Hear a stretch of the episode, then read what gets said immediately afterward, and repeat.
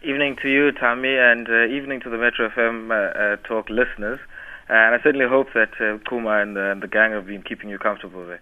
Oh, look, I'm loving your chair. lo- lo- loving your chair, but might I add, missing you as well. But tell us, what, what takes us to what takes you to India?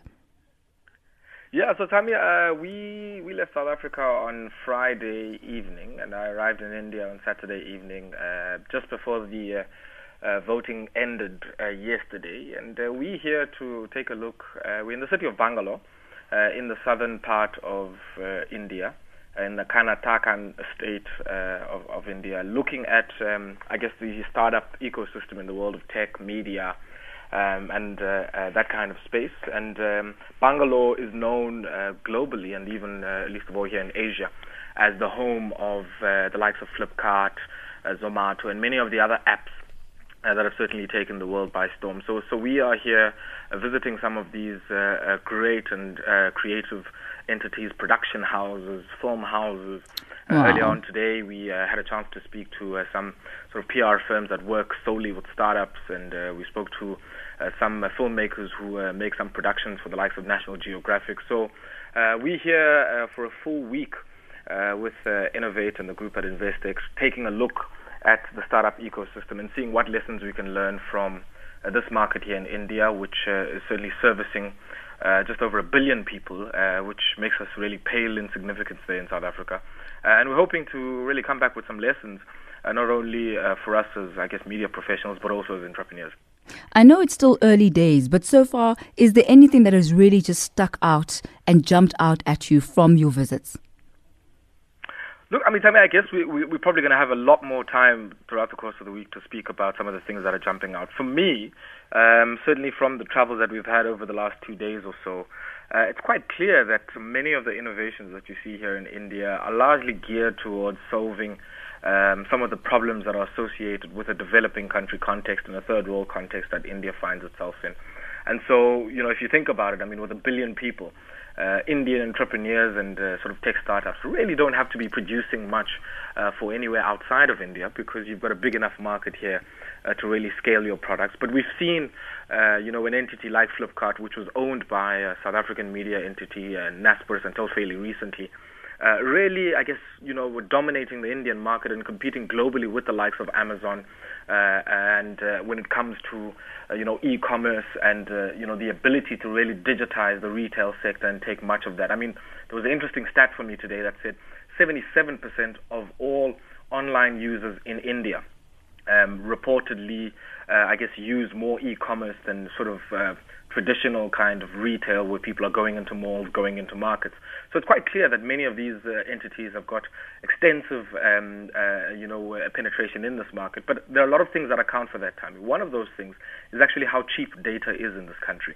And uh, we heard a stat earlier on today that, uh, you know, one gigabyte of data here just costs uh, just over 50 rand. And if you compare that to, to how much you would get a gig of data for in South Africa, which is probably three times that price, then you can see that alongside the extensive penetration of smartphones, even in some of the poorest communities, really makes uh, this particular economy one, uh, and even the businesses of it, one that lends itself, I guess, to, to some of the shifts that are coming with the fourth industrial revolution. And we're also seeing, uh, you know, uh, uh, low-cost smartphones that are coming into the space, smartphones that one can get uh, for around sort of anything between 50 rand and 100 rand, that in, are really going to make, I guess, access to the kind of Android technology and other forms of technology that one would find on a smartphone ubiquitous and common across the board.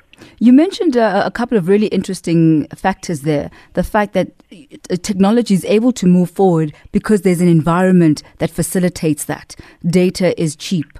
Uh, there's uh, you know smartphones that are, are, low cost. Do you find so far that our market here in South Africa is is is, is open to, to those type of changes and a, a market that will allow for, for such innovation to flourish? Look, Thami, I think a lot of things are going to have to happen for us to, uh, I guess, even catch up, let alone be uh, leading the charge uh, on our continent, uh, which uh, by 2050 is probably going to have one of the largest working age populations across the globe. One of those is certainly the cost of data, which is, uh, I guess, limited and prohibited by the issue of the allocation of spectrum and the transition from analog to digital in South Africa, which South Africa actually has missed the deadline on and hasn't sort of fulfill that transition. I think the other issue really is is that uh, we need to start thinking differently about where we play in that game. It can't be that South Africans are just consumers of all of the technology in its different forms, be it the software, the design elements, or even the hardware. And one of the things that we're learning here in India is that uh, you can play in different segments of the value chain, and I think we are starting to see that uh, slowly coming into South Africa. We saw Ashish Thakkar, who is um, uh, you know a Kenyan of Indian descent, uh, and he's part of the Mara Group, committing at the investment summit in South Africa last year uh, to open up a factory that manufactures smartphones. I also do know that uh, there's a factory all the way out in the IDZ in East London that's that's doing the same, and there's a, a sort of consumer electronics brand out in Cape Town, I think called Uhuru, doing something similar. And so there are a few people that uh, are trying to play in the hardware manufacturing space, but the big question is all of that is going to come to naught if we're not going to deal with the main barrier to entry into all of the businesses uh, that are, are data enabled and digitally enabled, and that's that's the cost of data. And I think if you look, for instance, at 5G, uh, which uh, the likes of MTN and Vodacom were launching over the last 18 months or so, uh, there's going to be a major limitation in how South Africa transitions to 5G, which is an enabler of uh, self-driving cars, Internet of Things, um, blockchain, and all manner of other frontier technologies, if indeed we don't conclude this transition uh, from analog to digital.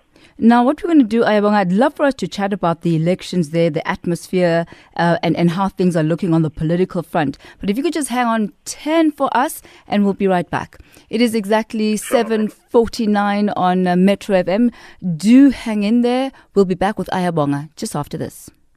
It is exactly 7.51 on Metro FM. We are on the line with Ayabonga Cawe, who is on a very exciting excursion in India, uh, looking at startups and, and techs along with Innovate and uh, Investec. Now, Ayabonga, we've been speaking business, and as you said, we've got the entire week to unravel all the learnings that you are going to be absorbing. But let's take a look at the elections. India's just come out of the elections just yesterday, and it looks like uh, Narendra Modi is, is on track for being for his second term as Prime Minister? Look, well, Thami, it seems like it. I mean, uh, I remember waking up this morning uh, just before we headed out to uh, visit one of the startups and seeing the newspaper reports uh, uh, with all of these different polls. I mean, polls from Nielsen right through to polls even by News 24, which is uh, owned by South African uh, Naspers, and even Ipsos as well, which many South Africans would be familiar with. All of them, I guess, flagging, you know, a victory there for the BJP, which is the Hindu Nationalist Party. Um, and uh, of course, uh, many would recall that the, the, history of India since independence uh, was one that was largely dominated by the Indian National Congress and what many people call the uh, Gandhi Nehru dynasty. Even the current president of um, uh, the uh, Indian National Congress, known as Congress this side, and whose politics are very similar to the ANC, is still part of that dynasty. Rahul Gandhi, um, his grandfather was the founding father of Uh, uh, uh, India, Jawaharlal Nehru, and his daughter Indira Gandhi was also the prime minister. And so um, many people, I guess, expressing some dissatisfaction with that kind of dynastic politics. So much so that in 2014, the Hindu Nationalist BJP party came into power after a landslide victory. And it's quite clear from some of the exit polls that we've seen here uh, that uh, they they are poised here to, to be announced as the winners after the votes are counted, uh, and those results are expected to come in on Thursday. But I must say, Thami, that uh, you know when one looks um, certainly at some of the, the key issues here in this particular election, the first one is that I mean this is the biggest expression of uh, sort of a parliamentary democracy in the world. I mean, there's 900 million people voting here, and that's why this. Uh, uh, you know, voting process has unfolded in so many stages. And if you take that into context, I mean, we have 55 or around about 56, 57 million people in South Africa. Uh, and you think about that uh, as compared to 900 million uh, voters just alone. Um, but but I, I wonder, Ayabonga, I, I wonder, Ayabonga, yeah. what, what is the voting percentage and the appetite for voting? Because we know here in South Africa that in as much as we've got 56 million, you know, not everybody goes to the polls. Yeah. So we saw, I mean, uh, the voter turnout coming in at around 66%, 67%, uh, which is uh, not too far, certainly from some of the figures that we've seen, and also reflects the same dissatisfaction uh, that many uh, Indian people and uh, even young people in India continue to have with the political system. But I think, by and large, what accounted for Congress's loss in 2014 was a dissatisfaction with globalization um, and the unequal outcomes that have emerged from that. And you see the same in South Africa. You see it in the United Kingdom with Brexit. You see it uh, with uh, Trump in the, in the United States. And so it's quite clear that this particular election uh, really poises, I guess, the right-wing Hindu nationalist BJP uh, with a more sort of center-leftist kind of uh, national Cong- uh, Indian National Congress and some of their coalition partners. Uh, and uh, from a turnout perspective, uh, Thami, really seeing the same trends that we saw a few weeks ago in the South African election. And uh, uh, one wonders certainly what this is going to mean if indeed Narendra Modi wins, uh, because you can already see there's a war um, against Pakistan, and Pakistan is seen to be in alliance with China. And after what we've seen, certainly with Beijing and Washington, and even the Huawei matter, one wonders whether or not, of course, Donald Trump is going to solidify his alliance in the region with the BJP government and Narendra Modi. We've already seen uh, him uh, making overtures uh, in the ASEAN summit in 2017 uh, to the BJP government and to Narendra Modi uh, at that particular summit and in other subsequent events. So it's quite clear. I, th- I guess you know this is not just important for India, but even important for the geopolitics of the Asian region as a whole.